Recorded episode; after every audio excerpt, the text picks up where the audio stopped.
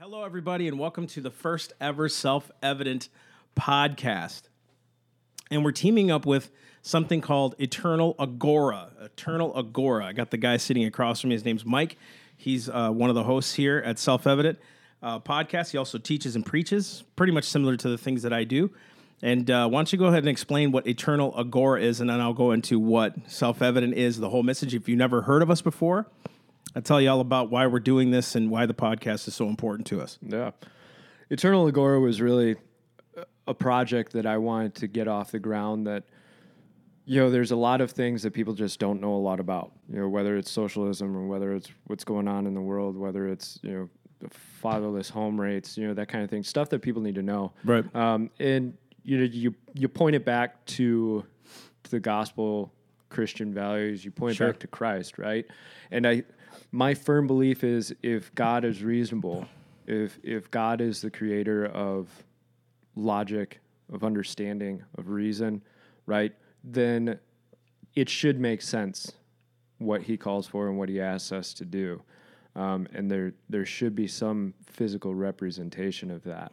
Um, so my whole goal is to just push that out, you know, and get that out and help people learn more about these things, you know, whether it's law, philosophy, science, whatever, and learn a lot along the way. I mean, I get bored if I'm not learning. Um, but it's been good because I've been able to come up through self evident, you know, and it mirrors really well what self evident is doing and what we're doing, you know, going out to colleges and churches and community groups. Um, but, you know, like you said, go ahead and give a little bit of what what self evidence for what you've been doing with it. Yeah, sure. so when I teamed up with uh, Mike here, you know, he he's kind of the one that had the idea for the podcast. Well, I'll take that back. I had the idea, but I just didn't have the the mental capacity to do it. Uh, just because when you're tra- and I also pastor here at a church in Florida called Revive Church. Um, uh, started full time pastoring here, so traveling and preaching, full time pastoring, having kids, my beautiful wife. Um, who's uh, helping videotape a lot of the stuff here? Videotape. Who's helping record VHS. on a on a on a on our cameras here. Um, I just didn't have a lot of time, but Mike really wanted to take this on, and and so we we're bringing self evident to your ear now because it's I think it's more important to reach as many people as we can, especially now that I can't tour as much, uh, you know, due to the church. I think that there's still an avenue to really reach people with the message, and one of the reasons is is because I think a lot of people want to hear the perspective of the scriptures, like not just talking about conservative values or what is the Republican side of things. I mean, this has nothing to do with Republicans or Democrats. I'll say that right away. Um, and a lot of people say that, but they typically do vote and go with the Republican. We really don't. Um, we really go with what the Constitution says, and we go with what the Word says, and we go with what straight reason says. Right? I mean, if you read the you know the book uh, like Thomas Paine's book Common Sense, or if you read you know John Locke's works, a lot of it was just common sense. Like it was reason. You know, Yeah. duh, this makes no sense. And so we're not attacking issues for the sake of attacking issues and proving ourselves right. We just want to point out the the the ills in the world and then bring Christ into it and point the candle or light the candle and lead the way and point them to the Christ. And I think that that's more important than anything. Um, Self evident started almost uh, three three years ago, three and a half years ago, something like that. Um, it was an idea that we had birthed. I was in another group, uh, and I still am the vice president of Institute on the Constitution uh, with Jake MacAulay, and I was teaching Constitution courses. I would go travel and speak, and then uh, in about the, nearing the end of 2015, my wife uh, really had this revelation. Uh, when she was in prayer, she said, "I really think God's going to merge your talking and your music and all these things together." And uh, you know, well, she just really had this, you know, deep sensation to tell me. And of course, you know, I was working at the time, so you know, it didn't really make any sense to me in my at, at that time. And then, you know, at the end of tw- uh, December there in 2015, uh, we had uh, started self evident with negative a dollar eighty two in our bank account. Uh, we had we had money saved up, but then you know things go sour, uh, and and and sometimes you know money's stretching. It was Christmas and all those things. We had negative a dollar eighty two in our account, but I still had places to speak. I, I you know so we said, Lord, if this is what you want us to do, you got to provide. And I remember I had preached in uh, was it December of that year in Massachusetts, and there was a guy that I had met, and he said, you know, I want to start supporting your ministry, so. I had sent him a bunch of different things of this other group I was in. He said, "No, no, no. I want to support you. Like, what are you doing?" And so, uh, I think it was like the week we had to leave. We got a check in the mail uh, for a certain amount of money, and it like covered groceries and it covered me going out to Ohio to do a tour. And that was what the beginning of Self Evident was. It was a lot of trial, a lot of like, what are you doing, Lord? But I'm kind of that kid that's like reckless abandon with God. And when He says to go do it, I don't ever like. I mean, I count the cost. It's like, who cares? Let's just jump right into the sucker. And Sometimes uh, you gotta just sometimes you just got to out, jump, yeah, do and, it. and see God move, you know. Yeah. And only you know that. Only you know. And it, whether you do it in steps incrementally or whether you jump in full faith and that's what God told you to do, I don't believe there's a right or wrong way. Just move. Do what God's telling you to do and move. You know, and, and start walking in that direction. You know, I think one of my pastors uh, a couple of years ago had a pretty good way to describe it. It's kind of like following a deer trail. You know, if you're hunting deer, um, so there's these things that the Lord will drop. You know, to confirm, to bring you forward, whatever. And sometimes you get off on the wrong path, right? Right. You hit a dead end, but it's not like God Yeah. forsakes you on it. You you you just come back. Okay, where where did I get turned wrong? Come Yep. back around, and you keep following the trail, the next Right. path. But you don't get the deer if you don't follow the path. That's right. Um, and a lot of people see faith, the walk of faith, as oh well, as long as I keep my head down and just you know do what I need to do to I don't want to say live the American dream, but basically live the American dream, then they think they're covered. Yeah. But I think the the walk with God is a lot more personal, Exactly. a lot more day to day. Absolutely. You know. And it is daily. And it's like, I really do believe God is always telling us to do something. He's always asking, you know, always communicating with us. We're always, you know, if we're constant prayer, I believe the Holy Spirit does lead.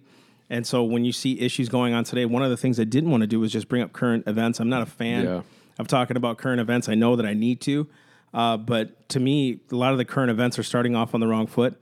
Whenever you see, uh, you know, President so and so do this, or Congress do that, or Supreme Court does this, a lot of it's unconstitutional. But the questions that they ask are, you know, the Supreme Court ruled on this. What do you think?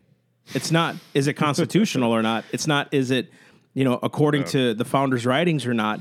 It's what do we think of it today? And that's where I think we've we've run away from the moral issues because now we're starting to base a lot of the issues on what we think morality is and what we think is right and precedents rather than uh, you know the actual text in Scripture or the actual text of the Constitution.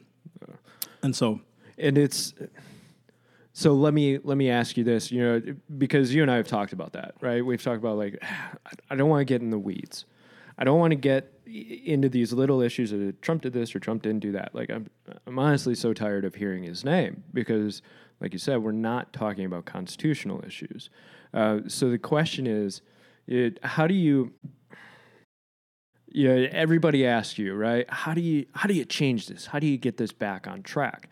And I know that's that's a huge question to ask. Is like, how do you fix it? You know, but world peace. You got 40 minutes. yeah, Figure it out. You know? go. You know, and everybody's got that opinion. Uh, but how do you how do you sit down and look at these situations and tell get somebody to think differently about it? like Yeah. this is gonna sound so darn cliche. I, I know it's gonna sound cliche, but you got to let me explain my point. So don't turn it off when you hear this answer. Listen to the whole answer, okay? We've gone so far from the original text and the purpose of the text and who gave us the text of the Constitution, why the Declaration was written, why we read philosophers, why a lot of Christians and pastors started uh, and influenced this nation. Yeah. When you remove what J- Thomas Jefferson said, the er- the only firm conviction, uh, I'm sorry, the only firm basis of firm conviction in the minds of the people that these liberties are a gift of God. Th- It sounds cliche, but you cannot fix this situation outside of a miracle. Because when you look at how corrupt politics is, whenever I talk to people about getting into Senate or whatever, like all these things, immediately it's like you're told how to vote. You're, to- you're, you're told you can't do this or that. You better toe the line. If you want to get in position, you just got to shut up and sit down for four years, and then they move you up. So there's all this corruption and money and all these things, and it's in both parties. I I don't. Know if people think that it's not in both parties, you're seriously like lied to, and you're not opening your eyes, right? Yeah. So it's in both parties. It's in both sides of the structure. Do you know why? Because you never see the Republicans win, really. You never see them, right? The Democrats always get their way, and the, the Republicans are like following suit, right? So you never see like really a victory. You could say, man, you know, we're standing for moral issues. if God isn't the author of all things, then life is in our hands. Yeah. Then law is in our hands. Then feelings are in our hands. Then uh, morality, subjective. You know, it's it's it's it's it's no longer a standard anymore. It just changes with the times. Well, can I got to ask this question publicly, and I'll ask you this, Mike. Has morality gotten better or worse over time? so if morality's left in our hands, you laugh because it's true, right? Yeah. And we laugh because it's like, wow, that's yeah, it's a, it's a good question, but it's really a simple question. You remove God, you remove standards. You remove standards, you have no morality. You have no morality. Well, then what the heck? And people are like, well, there's moral people. No, there's there's decent people. There's good people. Decency is always going to exist in people, but that's because you have a conscience. We all know it's wrong to lie and to kill and all these things. We know inherently this is bad to do, right? But if we don't acknowledge the God who gave us that conscience, right, we won't understand what He's trying to teach us through that conscience. And so look at politics today. We ask our politicians to go up there and represent us, but they don't even know the law, half of them, three quarters of them. They don't even read the Constitution. Yeah. Because they pass bills in the middle of the night. They write these, and you know what's funny? I, I find this hilarious. Like, oh, we just passed a bill last night about this certain issue and it's like rammed through Congress because they, they bring up we need a bill to ban guns, right? And so they pass a new provision. 3,000 pages written in literally two days. Mm-mm. They had Yeah. that prep for a long time. Yeah. So there's a progression that's happening, right? And these things are already in place. And the only ones that lose, really, in this whole equation and scenario is the American people. us. We're the ones losing, right? And so, what is the answer? How do we fix it? Number one, we have to return to the God of heaven, not as a crutch, not as a crutch, right? But number one, that we could come back to Him in repentance, see the miracles of Him transforming something that happened 240 years ago. We needed His divine providence. We needed His assistance. Yeah. Benjamin Franklin said, "How can an empire rise without His aid?" Right? If a sparrow doesn't fall to the ground without him noticing, an empire can't rise without his aid, right? We need the divine providence structure. We need morality. We need good men to represent the people to make sure that they're not power hungry people, right? Like it says in Chronicles and all those things. And I think the less that we the less that we depend on God, we depend on ourselves. And you know the first people we get mad at is each other. Yeah. But you you put your trust in, in each other anyways, right? Exactly. Especially, you know, going back to the boundaries thing, if we don't have if we don't have God setting up the boundaries, Right. then we have to look to ourselves to set those boundaries. Well, you and I are going to set different boundaries. Sure. So when we look at each other, I'm holding you to my standard, you're holding me to your standard. Well, we're going to fail each other. That idea is very dangerous because we're watching it happen in today's society. We're watching everybody tearing each other apart because they're not fitting each other's standards. Yeah. Uh, and people look at us and say, "Oh, you want a theocracy?" No, I want a moral and upright society.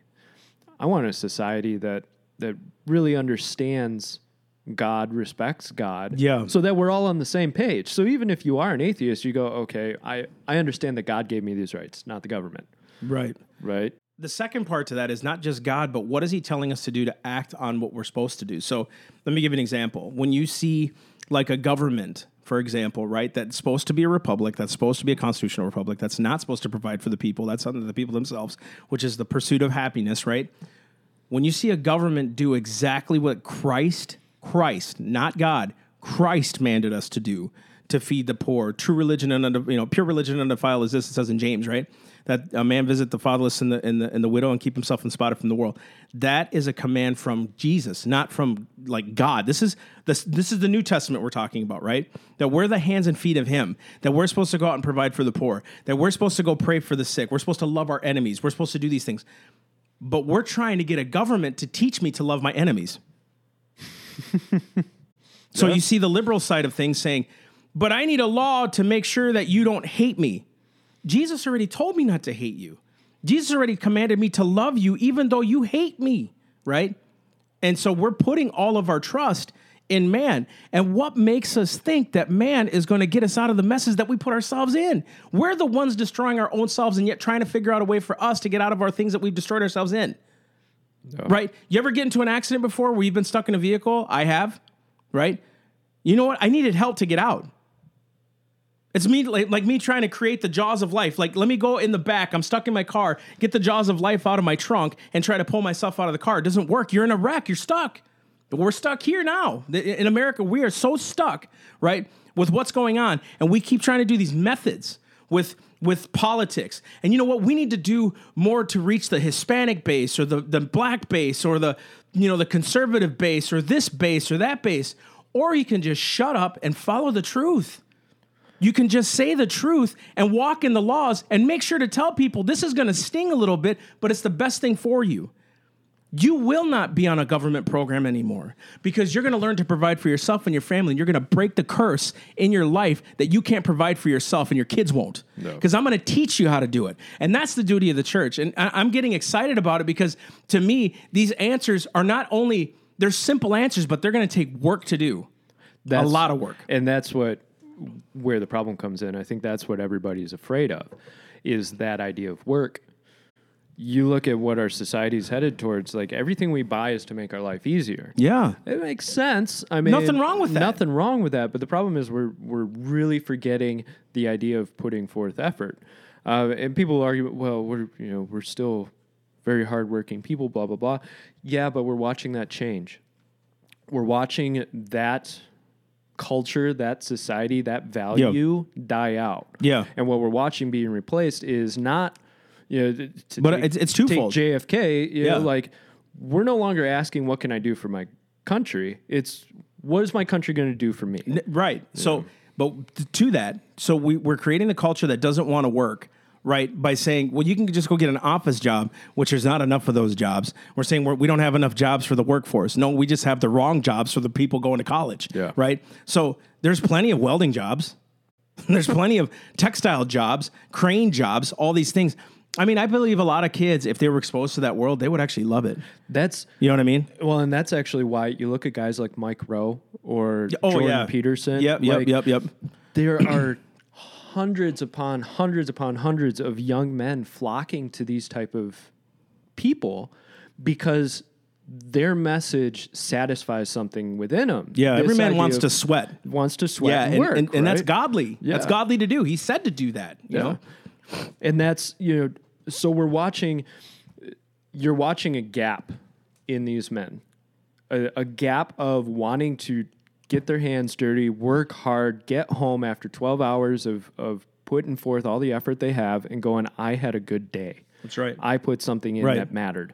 Um, and instead, we have this whole shove to go That's into right. the liberal arts colleges, to go into office work, to go into this stuff. And not saying that that stuff's bad. Don't get me wrong. But having a lot of people sitting around a room talking about really abstract ideas is is a curse of our success as a society. Right.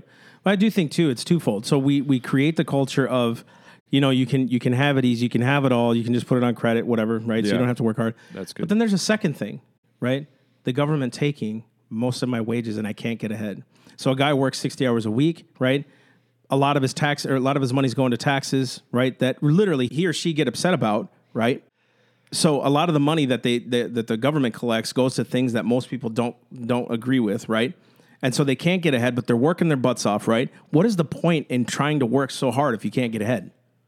Yeah. What's the point in starting a business when you put in 100 hours a week, knowing there's so much red tape that you got to go through that I don't even want to deal with it?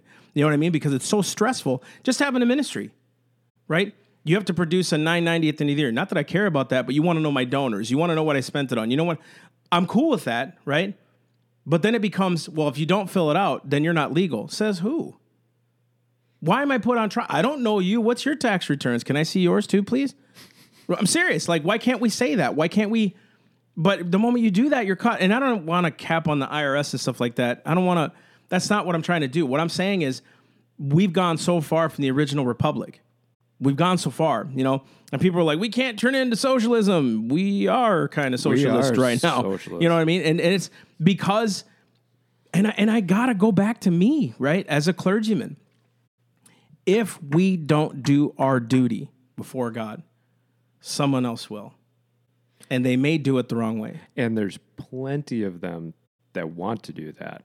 Um, I was reading a story the other day talking about how um, the DSA, the Democratic Socialists of America, they're pushing hard this agenda of getting their members into teaching roles and getting them into schools.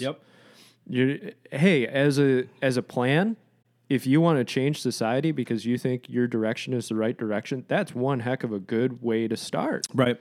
Is and they're they're even offering like financial incentives to get the education needed in order to become a teacher. They're they're pushing up, you know, the teacher unions and how hey, Yeah. we're we're working with the teacher unions to get better pay so that you can get paid well to indoctrinate the kids. That's right. Right? Um, and I I'm I don't like the word indoctrination because every belief system does it.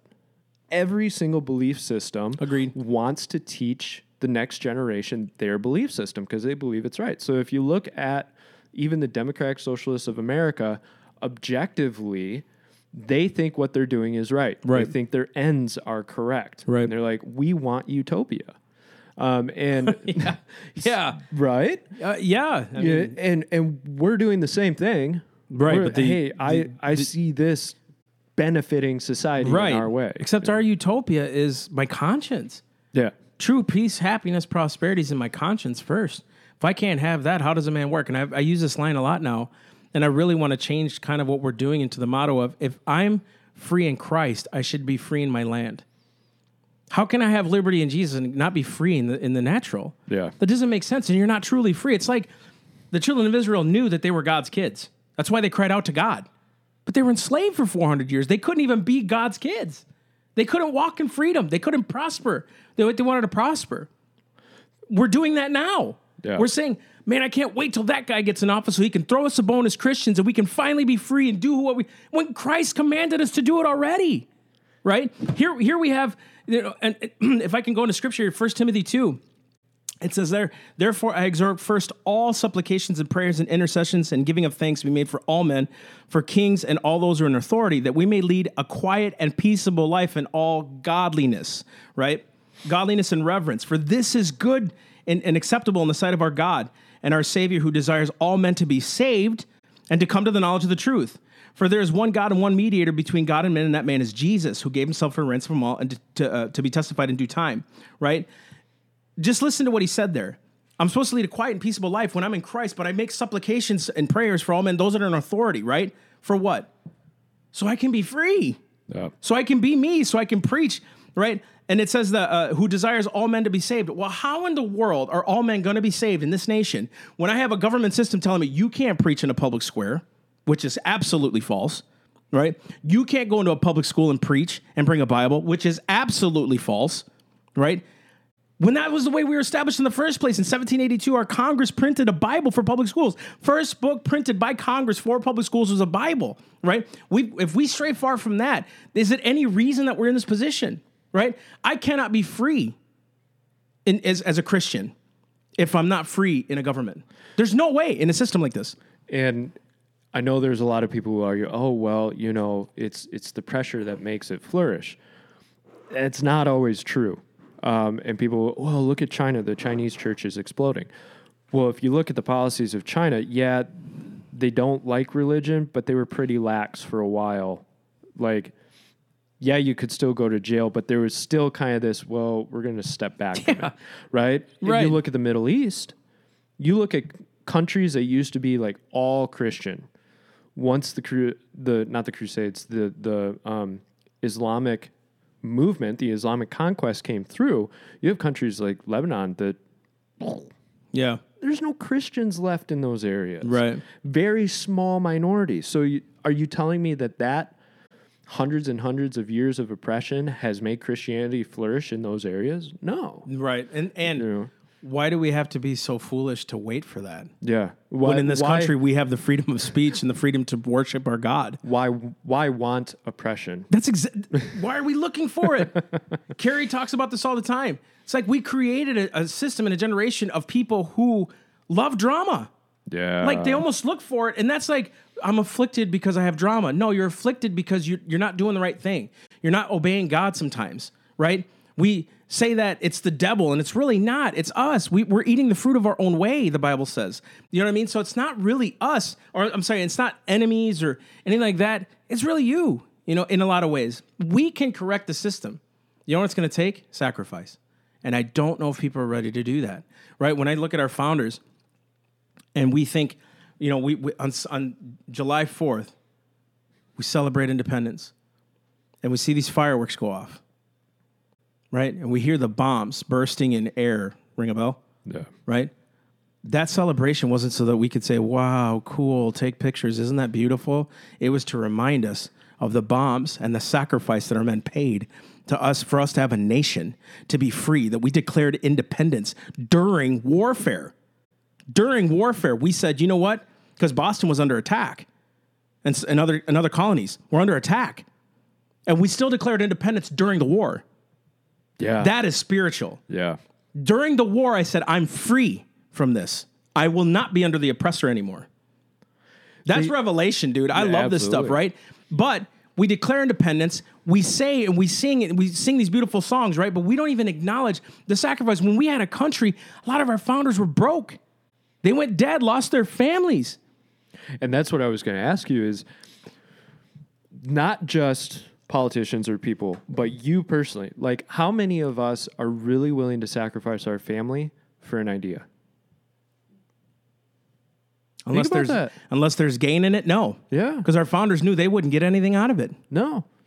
They they knew there was a chance that their families would be raped, pillaged, and murdered. And these guys stood up for an idea. And when we look at what they did 200 years ago, I really scratch my head going, how did this group of people come together all with this dedication to an idea? Yeah. And they succeeded and they succeed. Now, by providence. that's exactly right. But that's character, man. Right. That's character. How many times do you see 56 men get into a room and actually agree finally on something? Right? Finally. Now, they may have disagreed on the methods, but they all knew independence was necessary at, at some point, right? Some of them said, no, we should stay with the motherland. Some didn't. But eventually they were like, look, we get it. This is going to happen. We were just trying to prevent it because war sucks, right? And it does. And it's going to hurt the states and it's going to put us in debt and all these things. But it's like, if you could hear John Adams echo his words when he's like, but the end, but the end is worth more than all the means. It's going to cost us a great expense of blood, right? And he knew it. And he would break saying it because he knew that it was hell. And he knew his blood might be part of that. He knew it. His kids. You know what he saw? These men finally let go of selfishness.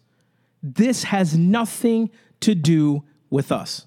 It has everything to do with our kids, our kids' kids, and the future. And if we could give them a system of government where they could be free to be men and, men and women of God, they could be free to be men and women of business, where they could be free, right? And we could go through all the other stuff like sins and the national sins and slavery and all that stuff, which, by the way, was a worldwide thing. It wasn't just in the States, this was a uh-huh. worldwide phenomenon Don't get me started. right? We can go on that on, on another on another time, right? But the idea was even through sin, even through warfare, they declared independence and still acknowledged God, right? The same thing we're doing today in America in churches, with all the sin going on, with all abortions going on, with all the crap going on, with a government tyranny, when the church finally says, We're done.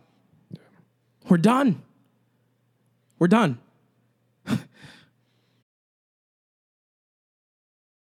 Yeah, when it says it's done, I think that's when we, when we can die to this now. When we can finally say it doesn't matter about my business. It doesn't matter about my job. It doesn't matter about any of this. I will obey God. And I will step out and I will do it because he commanded me to do it. Even if I don't succeed because he didn't call me to succeed. He called me to be faithful. That's what he called me to do. He called me to be his follower, his disciple, a disciple who follows his voice, right? And if you look at other ministries in the Bible, they're great examples of a lot of failure in the man's eyes, in the world's eyes. It didn't matter about that with Paul or Christ. It mattered did they listen to the voice of God outside of success? And they did. They did their best. And we still read about their flaws, not so that we can continue in those flaws, we can learn from them flaws so that we could succeed. This is what's so stupid. We think, oh, persecution, persecution, persecution. dude, we live in a country where we have bills of a, a bill of rights that tells me from God that I can speak freely and not be oppressed for it. I'm free from a government oppression in the Fourth Amendment. I'm free to let the state that I live in run the government that I'm under. That's what the Bill of Rights says. I'm free to protect my house and my country because God gave me the right to defend myself. I'm free. We have a Bill of Rights that says that. And we're sitting here saying, well, persecution is in the Bible. It's supposed to happen. It was never supposed to happen. Our founders wanted to stop that because they knew if we could do it and we could keep the system of government, our kids wouldn't have to fall in the same persecution they did. And now we're doing it again, right? That's where I think more and more I get upset and, and frustrated and like, Lord, forgive me for being upset. But I think sometimes it's like, there's no other way to say it than sometimes to like, Lord, I ain't cried out to you for 400 years. I'm only 37, but I didn't I didn't ask for this. I was born into this. Right? But I'm not going to complain about the car I was given. How do I fix it? No. I'm not going to complain and get mad and you know figure out another mechanic to fix our problems like Congress and presidents, right? Um, so I mean, there's there's a lot to set. To, there's a lot to be said about how to fix this. The bottom line is, it's going to take us obedience to God and work. We are going to have to get dirty. We're gonna we're gonna have to sometimes sacrifice a lot so that this can get back on track. And you know what that might do? That you know what that might do, Mike? It might teach our kids to be unselfish in this country again. It might it might teach my sons that they have to be men and provide for other people, right? Because that's our Christian duty. It may teach my sons how to be fathers. It may teach our daughters how to be good mothers, good wives, good good citizens of society because we help each other under one common banner, the glorification of God. Because when you do things for, for Christ, it's not always fun, glamorous, and, gl- and glorious. You know what? You may never get recognition. How many martyrs die every day for the cause of faith in, in other third world countries? We never hear about them. Yeah. You may never get known for what you do, right? But the fact remains that your conscience is clean before God. And you can stand before Him, and He can say of you, "Well done, thou good and faithful servant."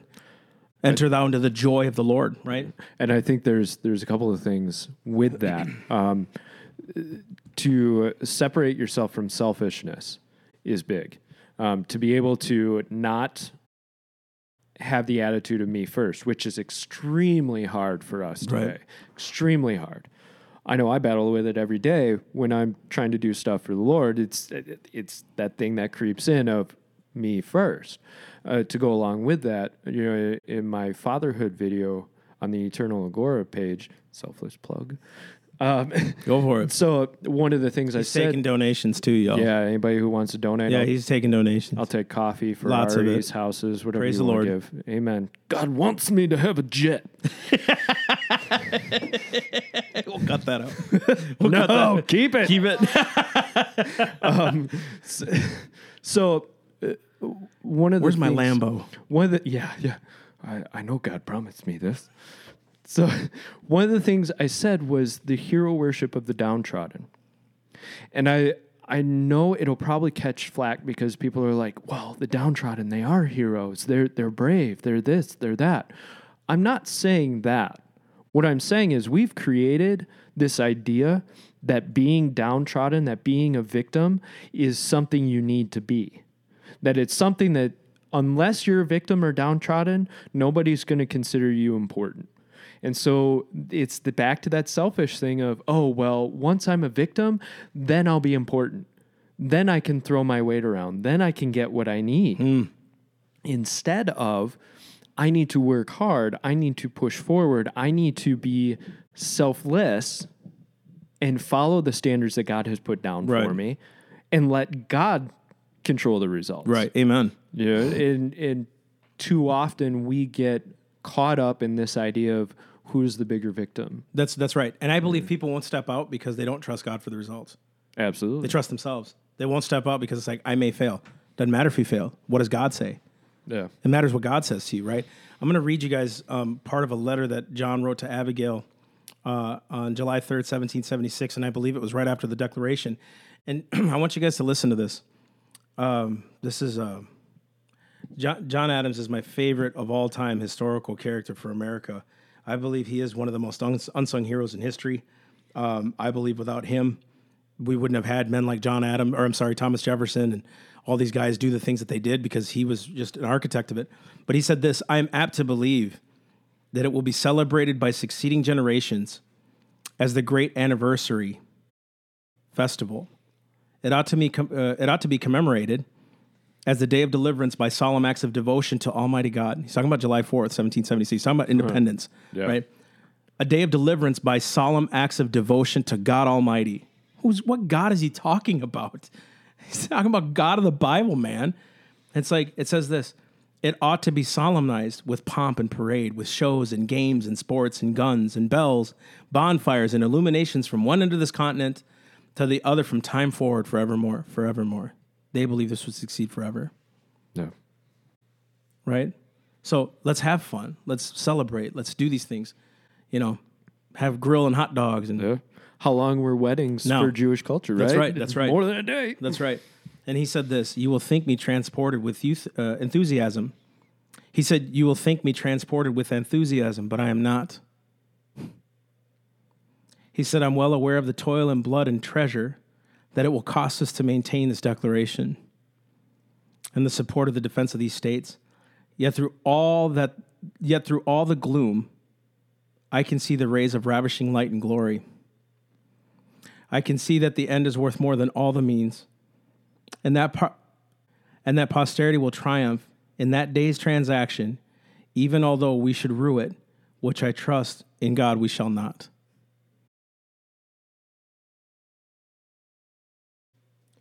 You know, I think I think that I, I can't you can't solve the world's problems in, in eight minutes. You know, I I love I love radio, I love these things, right? this this is a process. This isn't just us yelling at the camera or getting mad at liberals and pointing out the ills and getting mad at Republicans for not doing their job or pointing our finger at the church or saying, you know, where's the church? Where's the body? Unless we do this, it ain't going to be this. It's really not about that. It's can we just shut up and just do our job? No.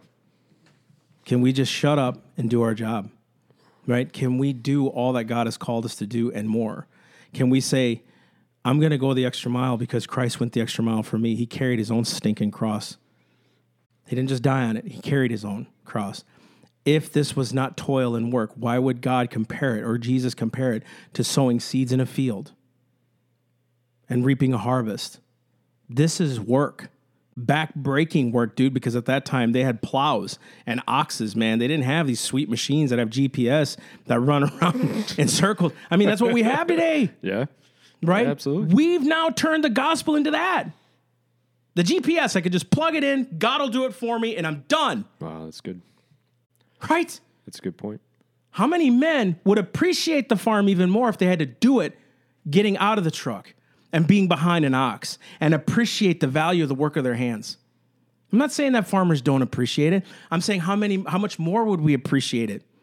How much more do I appreciate all the work and the toil for self evident, for example? Three and a half years, and God's blessed it. And we've continued to move through all the trials, through all the hell, through losing everything once, twice, actually, losing everything, and God replacing it all for me being in this position, right? I cannot appreciate what I have if I didn't go through the trial and work through it and have to process through it. And all those sleepless nights and all the times that you're crying in your sleep, all the times that you're screaming at God, all the times you're punching the wall because you don't understand what's going on, you can never appreciate until you've been through the trial. You can't. You won't. That's where I think we're lacking. We put God on a GPS system instead of us actually doing our due diligence and figuring this out ourselves. Can't do it. Can't do it. Freedom was never maintained by cowards. Cowards will never keep it. They won't. Cowards. And I gotta, I gotta say this quote. I remember I read a quote from Samuel Adams, and I don't preach on this because it's very hard to hear, but I will say it here because I want this to echo in what we're talking about. Samuel Adams. How do we know Samuel Adams today? Beer. Right? Right? You know, he he was again one of those guys. He was like a he was like a, a, a Patrick Henry. You know, like they they would sound the alarm of freedom. That's just who they were. They very eccentric. They you know whatever. That's just what they did. He said this: If you prefer wealth rather than liberty, And if you prefer tranquility over the animated contest of freedom, go from us in peace. He said, We ask not your counsels or your arms. He said, Crouch down and lick the hands which feed you. May your chains sit lightly upon you, and may posterity forget that you are a countryman. Like, think about it, right? Yeah. So we have Americans in this country that say we should deport the illegals. Completely agree. I think that there's this issue of illegal immigration, right? That should be handled. I'm not saying that I agree with deporting everyone. I, I, I mean, I can't begin to grasp on how to fix all this, right? Because again, it's like again inheriting this car that's worth three million dollars, but it doesn't start. Well, fix it. Okay. Um, I have to troubleshoot. I have to figure out what's wrong, right? I don't know what the answers are. I don't know if it's deporting all 12 million of them. I don't know if it, I don't know, you know, I don't know what the answer is to this, but I do know there's a problem, right? But how many of those Americans, those citizens, know the Constitution enough to educate those same people who are illegal? They're not American. They weren't born here. Well, does being born here make you an American? Or does being an American and knowing our system, our standards, our laws, our cultures, and who we are make you an American? That's it, very important. Uh, it's become citizen is purely by where you're born. 200 years ago, that was not the case of what the idea of a citizen is. That's going back to this quote. Yeah. Just because you're here doesn't mean you're an American. Doesn't mean you want to fight the way we want to fight for independence. Just because you're here, go from us in peace. Deuces, man. Check out all these people that want socialism. Go find a socialist country, bro. Why do you want it here? Well, it's a utopia. Is it working in other countries? Is it? All those other countries are getting money from us. We're giving them money. Other countries are giving them money. That's why it works. They're, we're, we're in debt because we're giving them money to survive because of their socialism. Yeah. We're in debt because we're doing socialism here. Because we're providing for things we cannot afford. I mean, imagine, Mike, you and I having a bank account for self evident and we're writing checks like crazy, right? Because we need stuff. I need more, I need a bigger, better board for this podcast. And it's gonna cost me $12,000. So I go write a check. I don't have the money for it, but somehow the bank rolls it to me. And eventually it goes so high where I'm $2 million in debt for a podcast, my family, my house, my car, my things. And then doesn't the bank eventually say, "Well, we can't extend you any more credit, Mr. Compost. You don't have the means to provide for it." Blah blah. blah. And the government can literally vote on raising a debt ceiling to give to other countries that are doing the same thing. We would never be allowed to get away with this, and yet they're doing it. You know what I mean? So I look at other countries and other systems, and we have the best system available if we can return to its original roots, right? Where men are free, government's only purpose is to secure rights. That is it. Yep. That's it. and and I want to be careful on mixing that with the idea of capitalism, but you brought up socialism. It just for a I know what you're thought, thought experiment, right?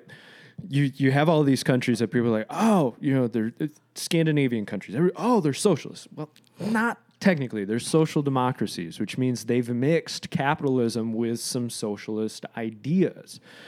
But one of the things nobody talks about is these countries started on the capitalism train. They started on the free market train. They started on the liberty train. And around 1960, so for some of them, I think it was earlier for the other ones, like 1930, 1940, they started instituting these policies. And you watched their growth start to go down, their deficits start to go up, and several of these countries are now having to swing the pendulum back. That's right. They're starting to go, okay, we can't afford this anymore, so we've got to start opening up the free market. And people forget that it's it's this idea of liberty that produced success. That's right. You know, the, the stats that capitalism is the thing that has slashed poverty around the world. Why? Because liberty. People are free to do what they need to do and allowed to keep the fruits of their labor. If I tell you to go dig in my yard, I say, you need to go dig in my yard, right? And not because you're Mexican, but I mean, But it works for this point. but it works for this point. I am You full blooded Hispanic, by the way, but I'm an American. I'm saying my culture Yeah, is should say Hispanic, Hispanic. but I'm an American, right? So I'm, I'm here. I love our laws. I love our land. I love what we represent uh, to the world. I just think we're super misguided right now. and it's not just from me; it's from our writers and early uh, founders and the Federalist Papers and all these things that you could just see. There's just a big misguidance going on, and and I love because we uh, hold your point. No. I love how people say that the Bible's antiquated and it doesn't make sense to today. You've never read it. Yeah. I love how people say the Constitution doesn't make any sense. It's irrelevant. You've never read it. Never read it. You've never read it because all the Constitution does is restrain government. All the Bible does is restrain inward man to love God. And the Constitution causes me to love my country because the government is doing its job and I'm doing mine as a patriot and as a person. Which, if you go back to boundaries, who's a happier person? The person who has boundaries and discipline, or the person who is completely hedonistic? Yeah. You may have short term pleasure, but if you're drinking every day, drunk every day, your life's a mess. That's right. And you know it. That's right. Um, but to get back to the Sorry. the example, no, you're fine. Uh, if I ask you to go dig in my yard, you're going to expect something in return, right? Of course. Right? You're, you're not Fruit just of my labor, man. Fruit of your labor. You're not just going to do it worthy of his hire. Yeah. That's your personal. Uh, this idea of property. Your your work is part of your property. That's right. You've produced it. Now, if I turn around and say, "Well, I'm not paying you for that," and I'm also going to take the finished product of what you've done. Let's say you're planting me a tree. Oh, this is my tree, and I'm not paying you. I've robbed you twice. I've robbed you of the tree that you put work in to put into the ground, and I've robbed you of the at least the transaction or the pay. And when we get further and further into these socialist policies, what what the government is doing is saying your work, hey, you have to do this work for me. Oh, by the way, I'll tell you how little I'm going to pay you. Well, no, it should be a free transaction. That's I say, it. look, I'll do this for fifty dollars. Mm-hmm. Okay, agreed. Then, then I've had control over it. Mm-hmm. And why is it that we're so adverse to having freedom of control over our property, over ourselves, over our production?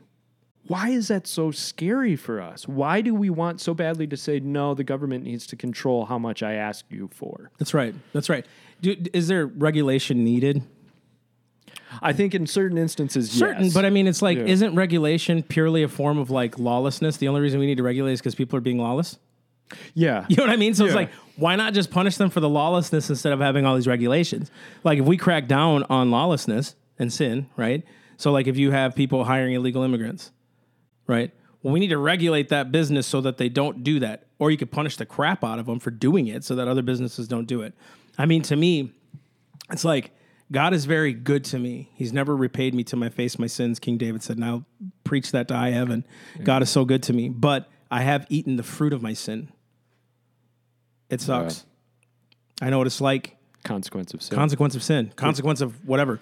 Um, I I do, I do know what it's like to uh, eat crow, if you will. You know what I mean? When you're wrong about something, and then you get corrected, and those those things hurt. I know what it's like to to have and not have, right? Because of stupidity and, sto- and my choices. But I at least understand I'm not going to touch that again. I can't do that again, you know? And I think if we just continue to do this trend of, well, if we can just regulate it, if we can just keep putting more laws and like, there was a recent thing that got passed by the VA, the VA Accountability Act. It's like, shouldn't the VA already be accountable? Isn't that kind of like duh? You know, that's that's what I'm saying. We have all these things that regulate, but yet that's just common sense. Shouldn't all the people that weren't being regulated or accountable be fired? Why do you need another bill for that? Like, what did that do? Yeah. I guess, I guess the question is is the regulation that that way to produce that consequence, right? So let's let's take um, pollution. Right. Yeah, if a company is dumping toxic waste into the water, we need a and we don't have a law or a regulation for that, then under the idea of freedom and liberty, oh well, they're allowed to do that. Right. Now, I what I think you're getting at, and I agree, is we need to enforce and uphold the regulations and laws that we do have. Yes. And have fewer of them and enforce them like they're supposed to be so we don't have to build more. Yeah. So yeah, it's like the Bible says, "Thou shalt not lie." God said, right? But that's just like him saying, also fibbing, also gossip, Exactly. also this, Yeah. also that, and this, and that. Matter of fact, now you should only be able to talk from nine to five. I mean, that's kind of what regulations are, right?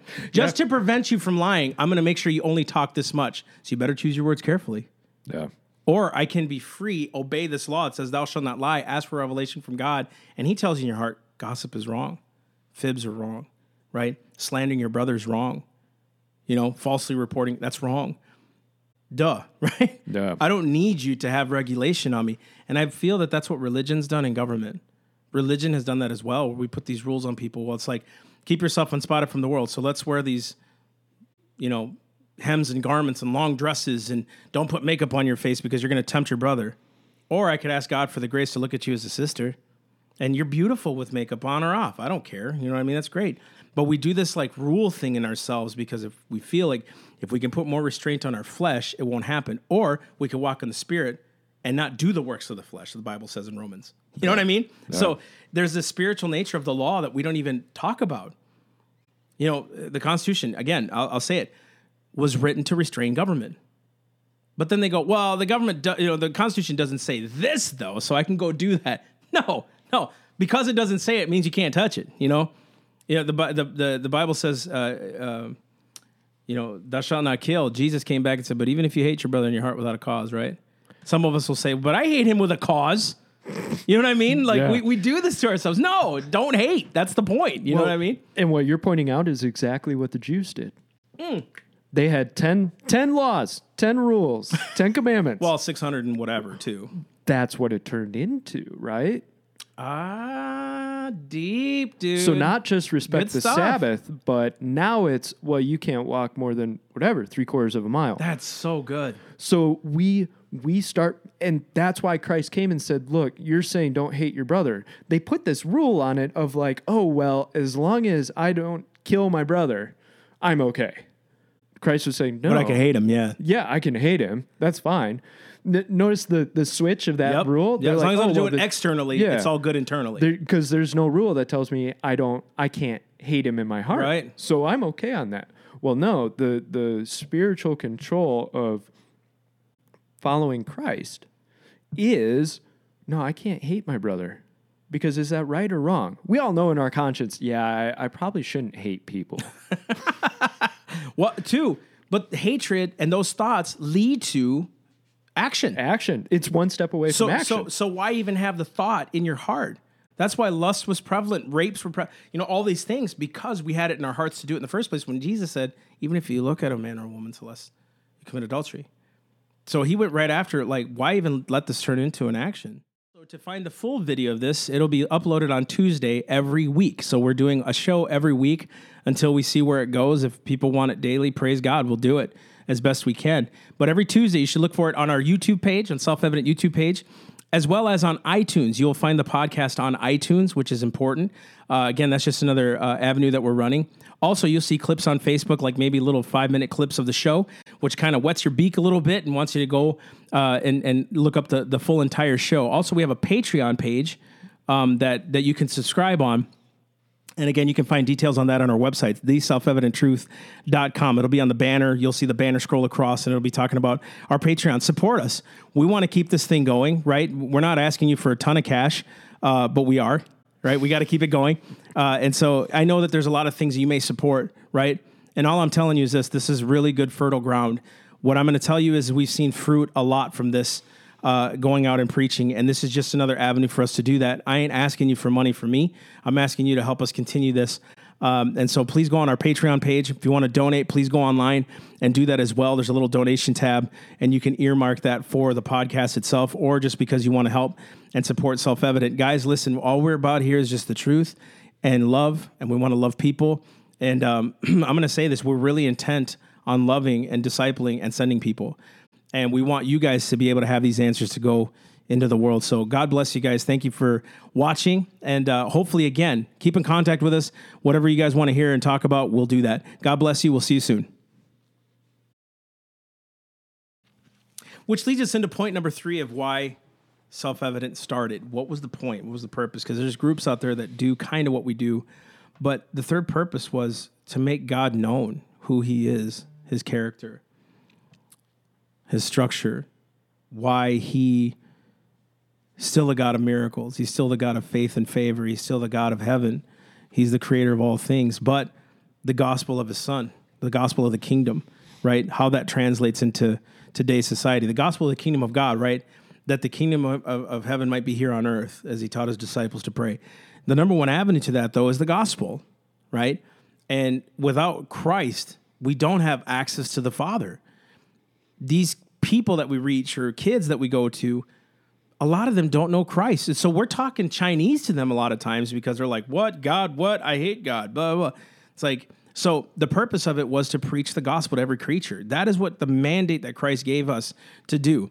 It wasn't to fix governments. It's not what we're trying to do, right? We're trying to just establish and go back to what we said we would do in the, in, in the Republic. Fighting for something God gave us, I believe. The main effort in all of this is souls. We want to see souls saved, dang it. And why not? Why can't we? Why can't we go into public schools? Why can't we go into colleges? Why can't we go into all the world and preach the gospel? What is holding all of us back from preaching the gospel? So it's to really make Christ known. We really believe God still moves. He still speaks um, according to Scripture. You know, He doesn't say anything that's not that's contrary to Scripture. And uh, so the, the purpose was to preach and to save souls and to set men free and to have people find peace through through God our Father or with God our Father through the Lord Jesus Christ. Paul always wrote in his epistles. And so the gospel's so important because it changed me, it transformed me, it changed my life. And then I saw, man, how do we apply the gospel to, to, to the world? Now, how do we apply it to our situation? How can we be a light in a dark place? How can we see darkness and then just say, well, Jesus is coming back soon?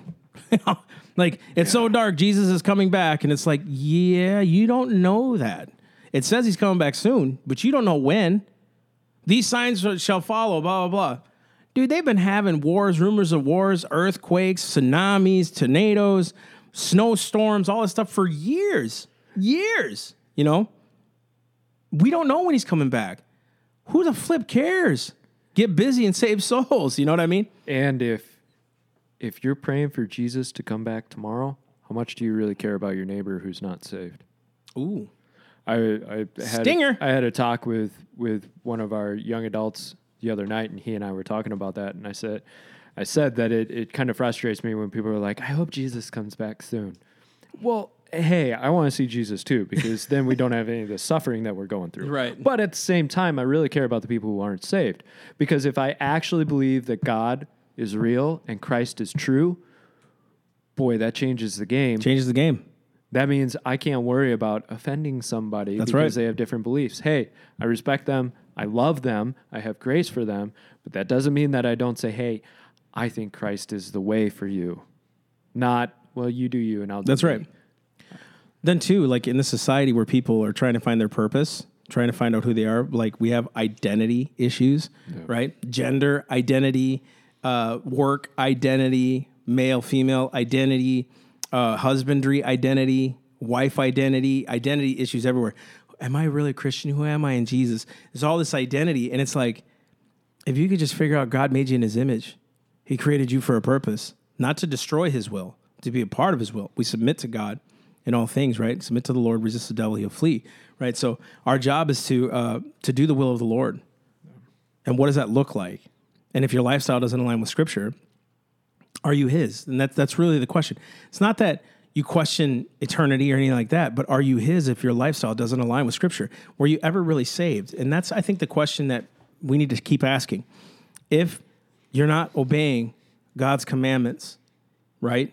And we all fall. I'm not saying that. What I'm saying is, is like, if your heart is not like David in constant repentance, where it's like I'm crying and striving after the things of the Lord, right? And I want to be pure and free from sin, right? More where, where uh, sin is no longer a stronghold in your life, right? It's just it's it's a byproduct of things, and it just happens.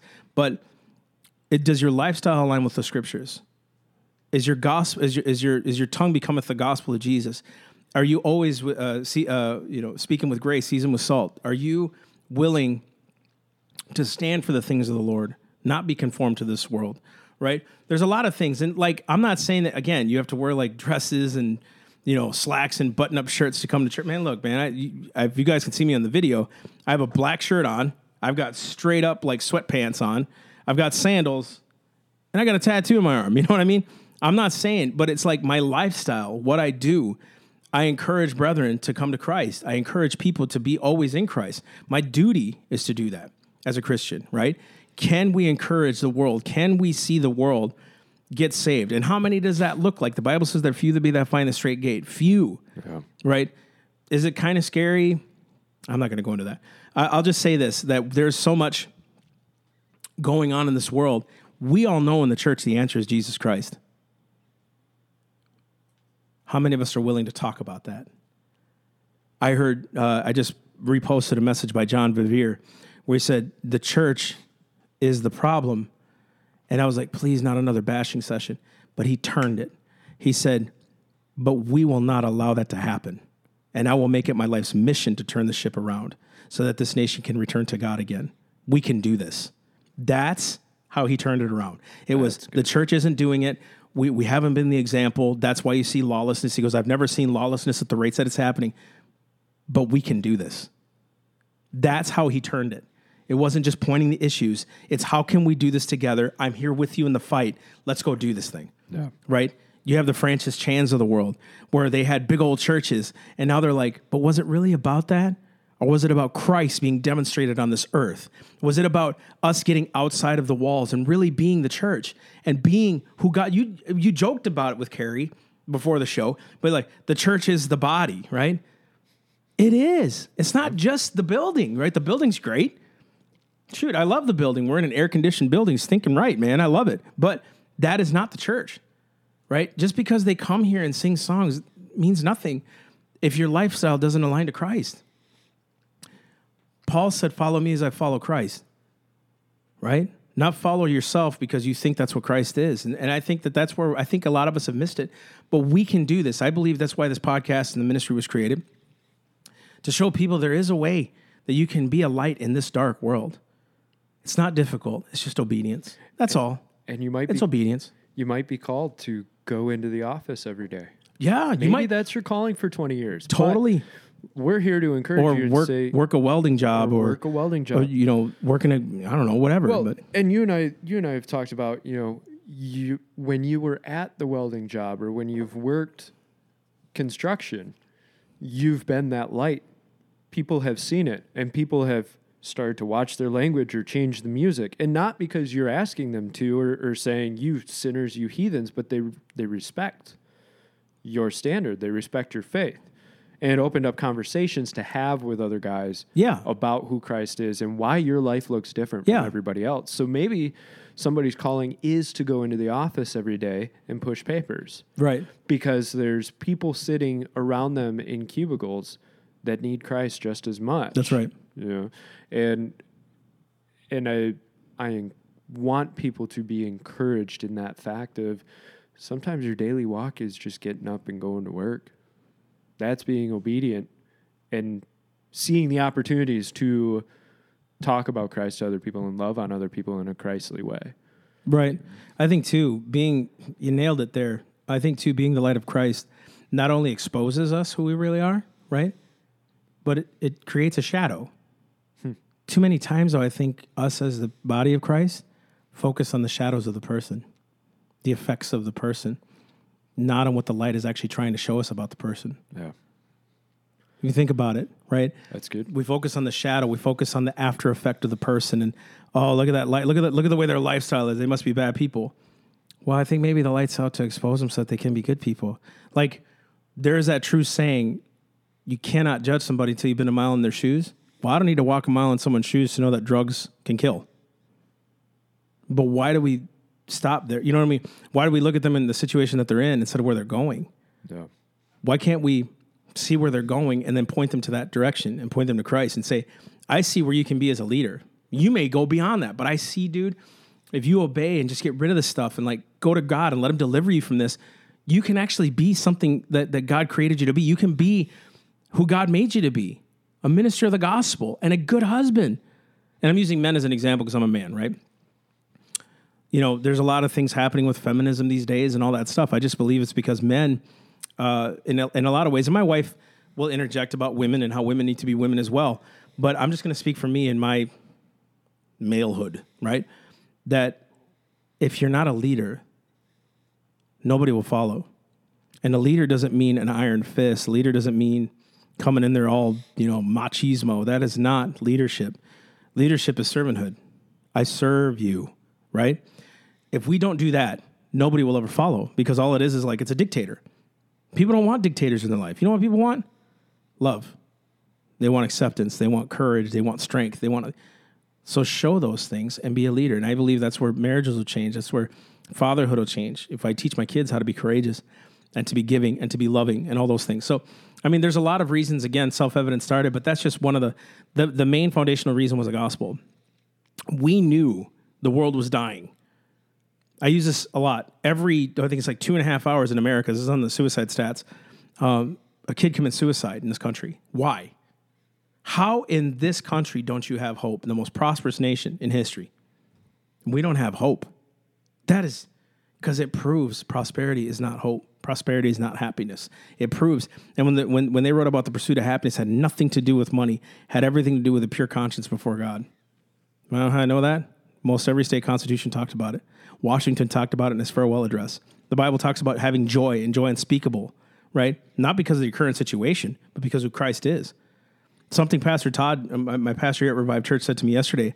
He said, a good leader keeps a good pastor keeps his eye on the kingdom and points everybody to the kingdom. That keeps everybody in vision. It was so good how he said it. And I, I, hope i didn't butcher that.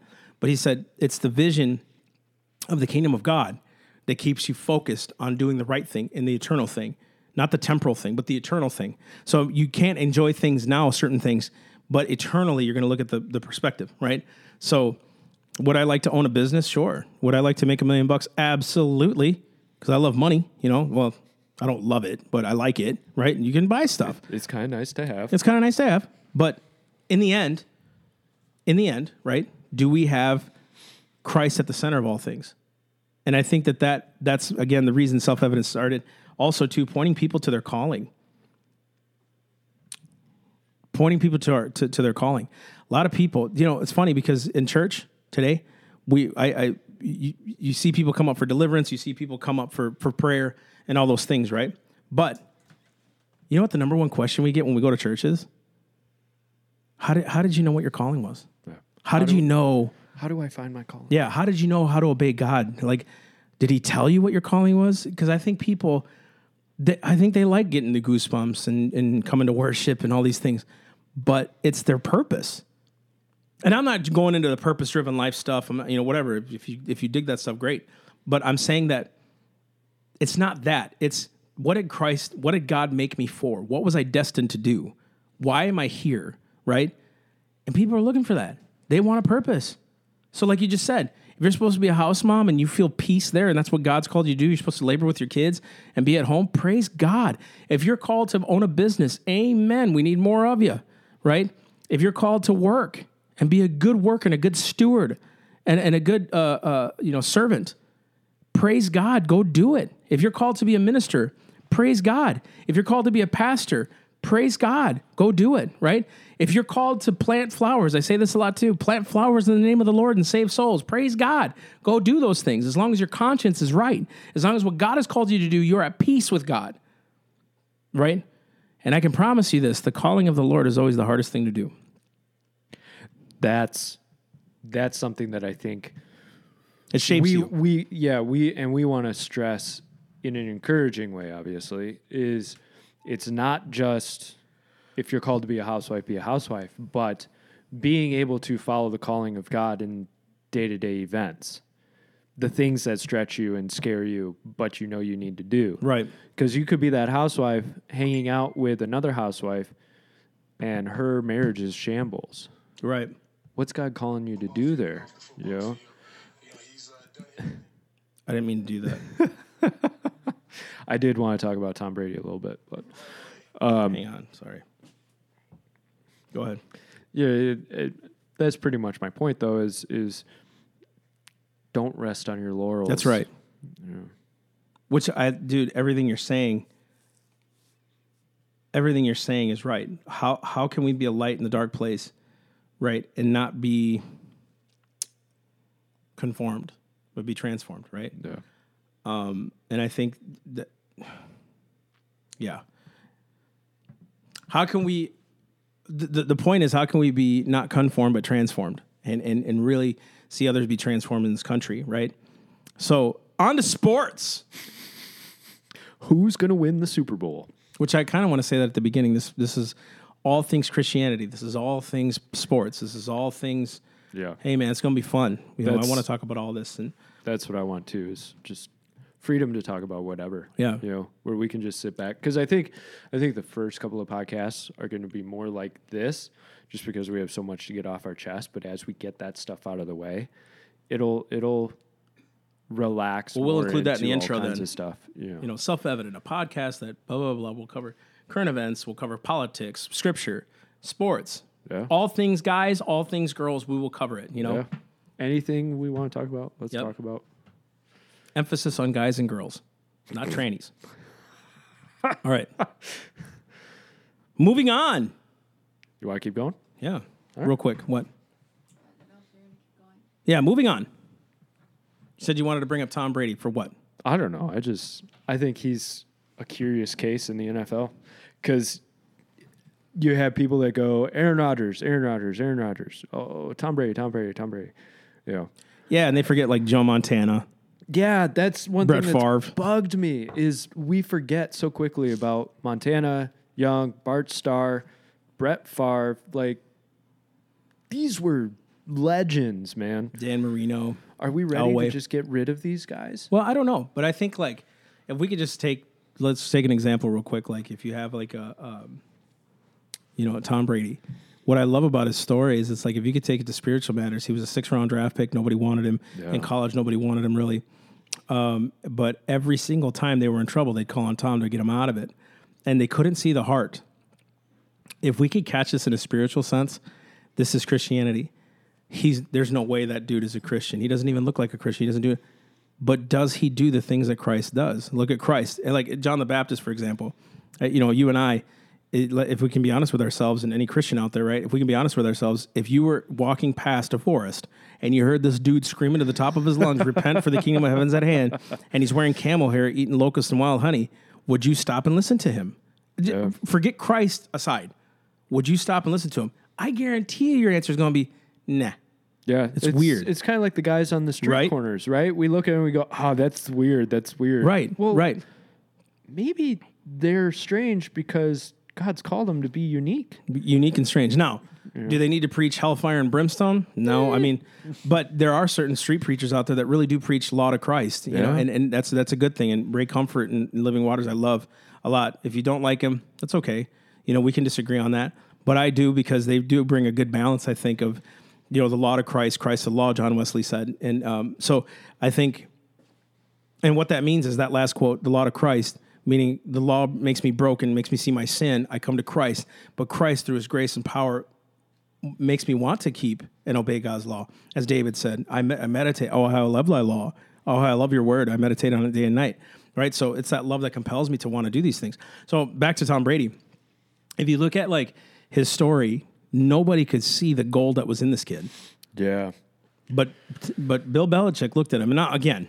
Through all the scandals and all that stuff, right? I'm a Patriots fan. Again, you may disagree with me. You may even turn off the show, but don't because I like hearing disagreements. I actually like hearing people's opinion. I like when they slam me about liking the Patriots, right?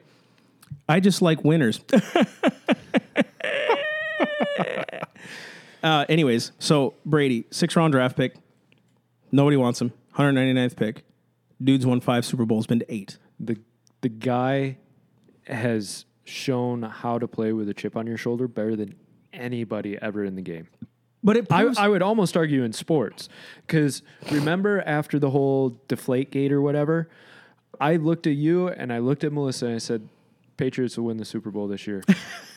they just put a chip on Tom Brady's shoulder. they totally did. What happened? They totally went did. out and won it. Yeah, and I think too, like again, let's take it back to church matters. You look at a guy who was a six round pick, was not chosen by anybody except the Patriots in like the 199th pick, right? He's rejoicing. He takes his opportunity, he runs with it. Some of us, I think, in churches question certain leadership over us. Think there's no way that guy's supposed to be doing that. Yeah. He doesn't have the skills, he doesn't have this or that. But if you're trusting the pastor and the visionaries and the elders of the church that the decision that they made was right, it's not up to you where this guy goes in the draft pick. They see something in him. They've prayed this through. They see a pattern of this guy's works or girl's works, and they're up on leadership. Can you trust the leadership that that person was put in there for a reason? And can you support the decision and pray for that instead of complain about it? Right? So it's like we picked this guy in the sixth round, right? But nobody's complaining about Tom now, right? They want to play with him. He's the greatest quarterback in history, right?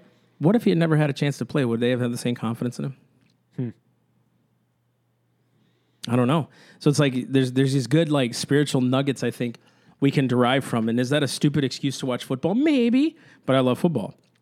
So I look at Tom and I, and I look at the opportunity he had and he ran with it and he took it and he still continues to study hard and still play in his 40s, right? And he's still really good at football and all these things. And it's like he's running his race. Can we run the race that Christ has called us to run, even though we think we should be the quarterback of that? I could do better than that. I could do that. It's not on you. That's that person. That's who God chose. That's that's what you know, I got to trust the coach. I've got to trust the coach. And so, like, I, I, I look at his whole story, and it's pretty intriguing to me. I, I was a fan of Brett Favre, still am. You know, I think um, he again another unsung kind of quarterback, right? Everybody thought he was like a country bumpkin because when he went to Atlanta, he didn't really play, and when he did, he was drunk half the time, right? No. But then he got his act together, put himself through rehab and all these things, won a Super Bowl, broke records. You know, he was in the league for 20 years, did all these things. But everybody looked at him, and you know the one thing they said about him? You could never deny that he had fun. Where some people do it as a job, but this guy actually literally had fun. He was he was always so loose, Super loose. and a lot of people put that against him. Right. Uh, Oh, he's too loose. He's too too reckless. Too aggressive. It's because he was out there having fun. That's right. He was enjoying his job. He was taking chances because he didn't get uh, paralyzed Mm-hmm. by fear. Just go for it. See what happens. You know what we should do is have Zach in here in the sports sections because he's so good at it, you know? That would be cool. But like, think about it now. Let's go back into the sports thing, right? So we're talking about people we admire.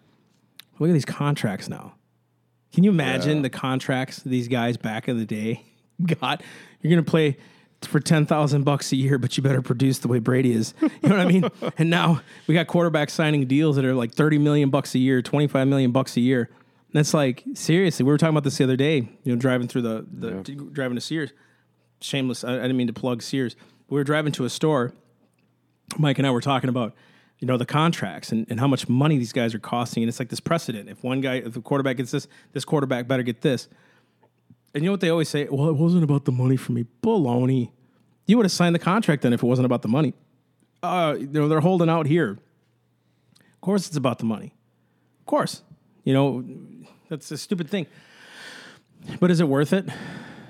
You know, we're, we're you know, it's funny how we'll look at a guy who plays football, professional football, get paid twenty five million a year. But if a pastor makes more than fifty thousand, there's something wrong with him. Isn't that strange? Isn't that weird?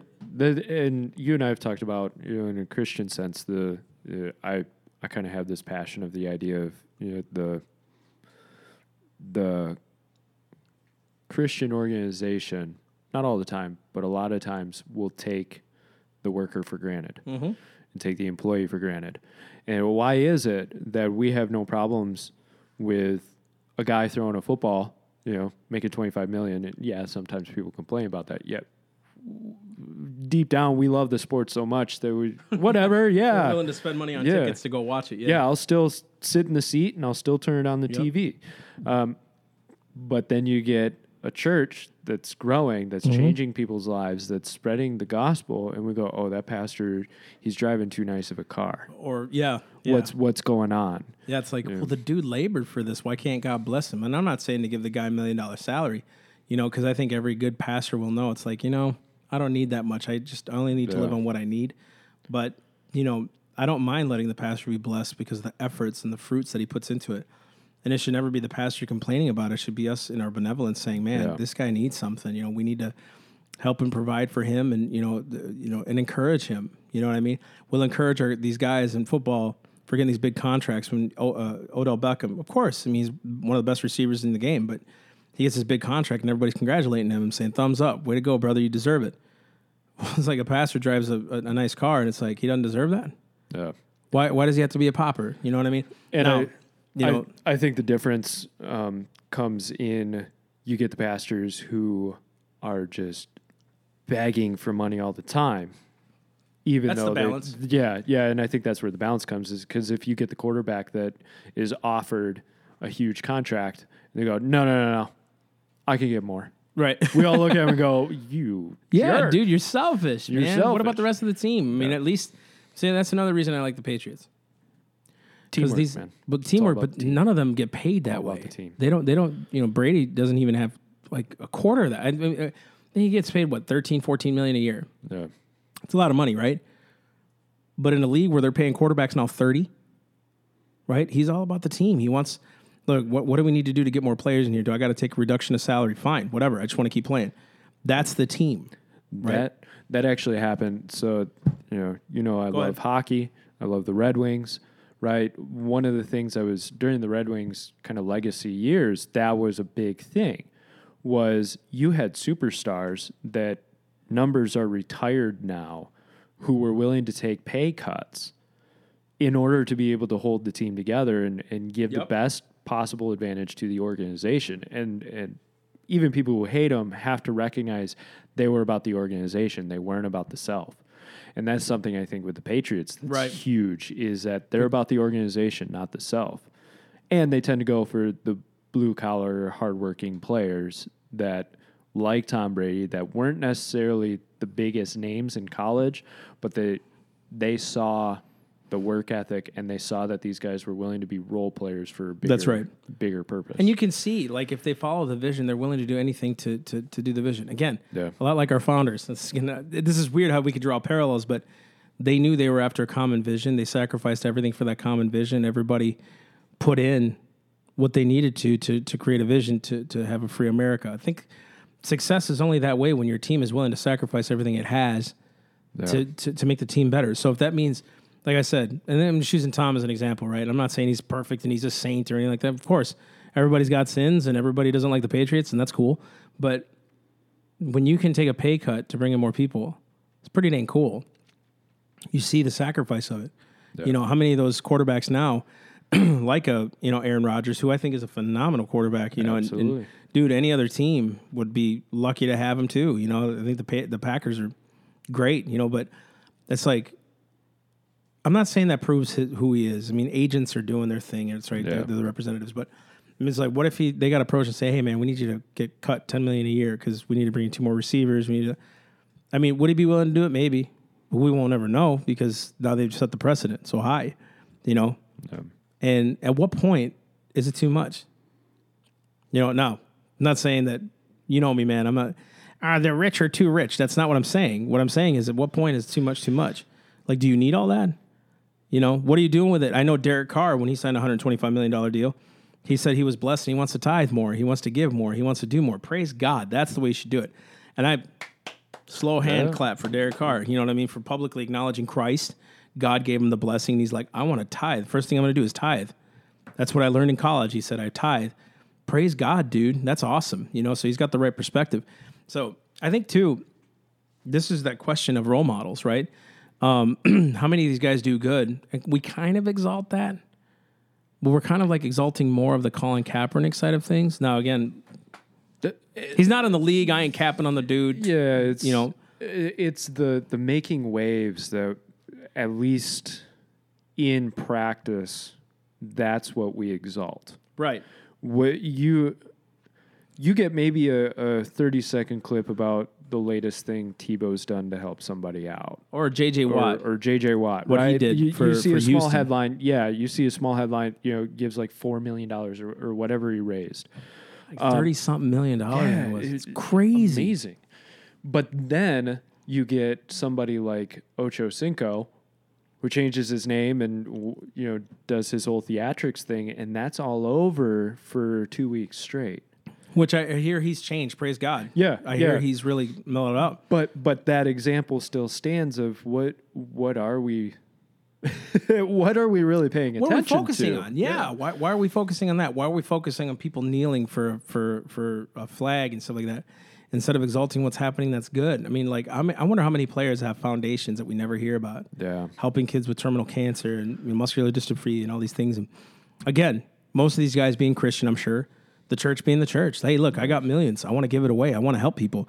And you know what's funny? Colin did too. He gave millions millions of dollars to inner city stuff, and he pledged, and you know, Which most people didn't hear about. most that. people didn't hear about that, right? But they were hearing about how bad he was. Now, again, did, what did I agree with him? No. Should he kneel during the flight? No.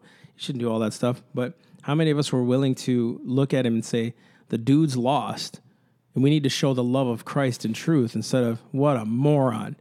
What is that? What he wants? A socialist society? Didn't he see what Che did? Blah blah blah. It's like we're saying that when we're pretty much in a socialist nation. you know what I mean? Blame him for what openly being socialist, but we accept a government handout.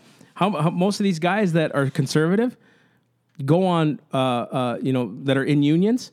When the job's done, they go on government assistance for work. Yeah. They well, I paid into taxes for that. Why couldn't you put your own money away? Did you need a government to put the money away for you? Why are you taking that handout? You know what I mean? They get uh, unemployment is what it's called, right? Yeah. And I know that because I have friends that do it, right? So you're complaining about people not following the Constitution. Ah, he's a socialist, but you're taking socialist programs, right? and and you, the approval rating for Medicare for all, that idea has shot up.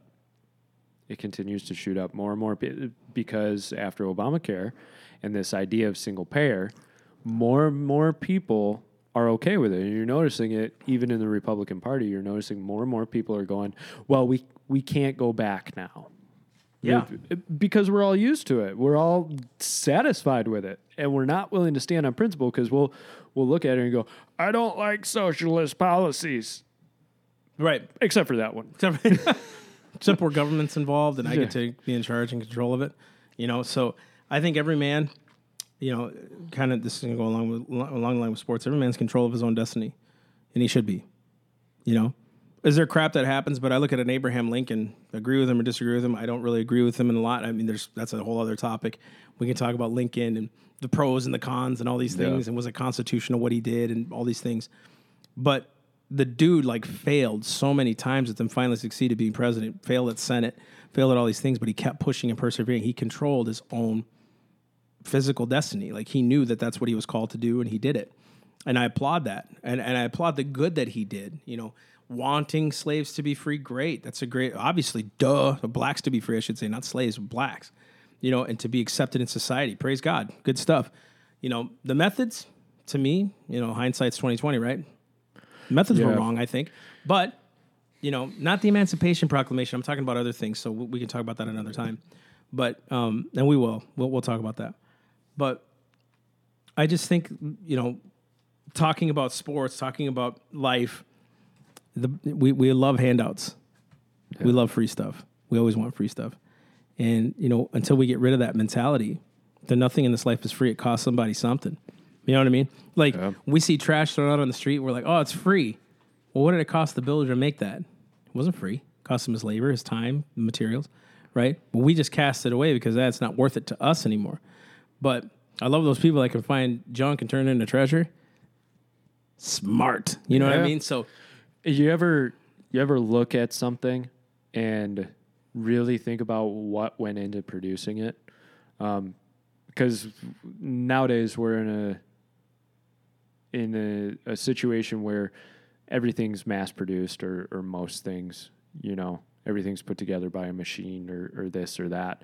But when you come across something that was made by hand, something that was designed with work and effort and labor, Right. you know, do you th- do you think about what went into making that? You know, uh, a true Amish table. There's a lot of work that went into making that table, and there's a beauty in it, um, and we need to appreciate that. And I think people are starting to. I think it's switching back around to where we value that, we uphold it, and we want more of it Right. we don't want just the IKEA table. Now we'd really like the Amish table because there's there's a value to it. You know, I was talking to Melissa and I said, you know, I want nice things that'll last a long time. Yeah. I want a, Quality product. I, I want a quality shoe that I know will last 10, 15 years and look great. That's why Toyota's hold a Yeah. resale value because we know they'll last forever if you keep it right. I mean, no, no car will last if you don't change its oil, right? But if you keep it right, I mean, Yeah. you have a better shot with it. You know, that's why we value Toyotas. Yeah, um, you're right. I think too the, the the value of things. If we don't see the value in things that aren't that don't have life, can we really truly see the value in someone that does, or something that does? Huh. You know what I mean? Think about it. So it's like, I know we're going on like a hundred different tangents, but I think it's good because it's like just thoughts. You know, we're just having random thoughts, and I think we should call it section that random thoughts. You know what I mean? On top of doing self evident. Again, this is a like the purpose again of the podcast is to just be open. It's like a sit down. I just want to chill with you. You, a lot of people want to know what goes on in my brain. You know what I mean? Because why I think about certain things the way that I do. Sat down with a couple people a couple weeks ago. Sat down with one guy named John Stenberger. And uh, you know, he asked me about immigration. I told him my thoughts. He's like, "Do you really think that could be achievable?" Blah blah blah. And I'm like, "I don't know, but that's just my thoughts." You know what I mean? But I've never really delved into the situation on how immigration works and looks today because it's so far from what it should be. You know what I mean? You don't uphold the law, you know, it eventually becomes lawless and those kind of things. So I think, you know, to to to wrap up this whole thing because I want to do more topics, right? And I think we should. Um, just because we're men, dude, like we we think about things. You know, we're family. I want to talk about family. I want to talk about my kids. I want to talk about, you know, what does it look like to be a good dad? You know, and stuff like that. Because I I'm feel like I fail at that every day. You know, but there's still a standard, right? So we want to talk about these things. And just to wrap it up, I just want to say, you know, thank you for tuning into our first podcast. By the way, I think uh, this was fun for me. I've It I was thought, fun. I, well, it's like you know, it's it's crazy to be able to record yourself and actually put it out there by yourself. We don't have to be on a radio show and we don't have to pay for airtime. We can do it all on our own. People can support the way they want to support. Independency is awesome. I love the free free market. You know, I love we can do this on our own Yeah. now. And if it's catchy and people like it, praise God, they'll support it. If they don't, I don't care. We already bought the stuff. Might as well keep doing it. You know, We'll keep churning it out. yeah, keep churning out stuff and keep churning out product, and we'll continue to push this podcast uh, and, and really be. And I think too, you know, just sitting here thinking I've got so many ideas now for like how to how to put it out there and just all these things. And you know, we want to have also guests on the show that are more liberal leaning, left leaning. We love that. Uh, I want everybody from from every walk, right? It, it's boring to have the conservative radio show with the talk to conservatives. guest. Yeah. I'm so sick of it. I want libertarians to come in here and talk about their viewpoints. You know why? Because there's certain things I agree with, certain things I don't. I want liberals to come in because there's certain things that I think that they have legitimate points on. It's just their methods are bad. You know, they're not constitutional. Same thing with Republicans. They want to legislate morality instead of just being moral. No. Why? Why do we have to do that? You know, so that's another topic too. I think we should do uh, is legislating morality right. Well, it's already wrong to kill and lie. Yeah, but that's because it's taking someone's rights. And uh, not to get too far into it because it's a separate topic, but I think it really comes down to the idea of property. That's right. Are we taking away someone's is property yeah, and life? Is it is it taking on somebody's property, which Right. can includes life, includes the fruits of their labor, which includes intellectual property. I would argue. right? Yeah, but Yeah, no. And I think again, you know, just to to to bring it all to a close here. Uh, again, we we travel a lot, and and and now that I'm kind of pastoring more, uh, we don't travel as much, but we will be traveling still and speaking and preaching and bringing the message of Christ, but also like how to transform America back to its not transform but reform America back to its original position uh, as a republic, you know, and giving the rights back to the people under God, you know, not just giving the rights back to the people because we can see what's happening now with people running it. So we just want to say thank you for listening to this first podcast. Uh, thank you for everybody uh, supporting us uh, online and monthly and all those things. It gets us to do these things, uh, to, to to give our opinion. You obviously believe in us. You believe in what we what we talk about in our message, and that's important for us. Uh, thank you for all your prayers and thank you for all the encouraging words. I, I love when people encourage me at the right time when I'm down. I just get an email or a text or a phone call. And, and God really blows that open for us, and it's amazing. And, and again, thank you, thank you, thank you from the Thank bottom of our hearts for for being with us through this journey, this last four years almost of our lives. It's coming coming up on four years of our lives um, that God's really done. And I've done ministry for a long time, but this you know being on your own is something different. It's unique. And uh, again, thank you guys for being being there with us and and keep praying for us as we continue to pray for you. And uh, we love all of you, and we'll, we'll uh, hopefully catch up soon. We want to keep inviting guests on and have a call in number and all those things, and we'll get to that uh, when you guys give us more money. I'm kidding. I'm kidding. Okay, we'll get there.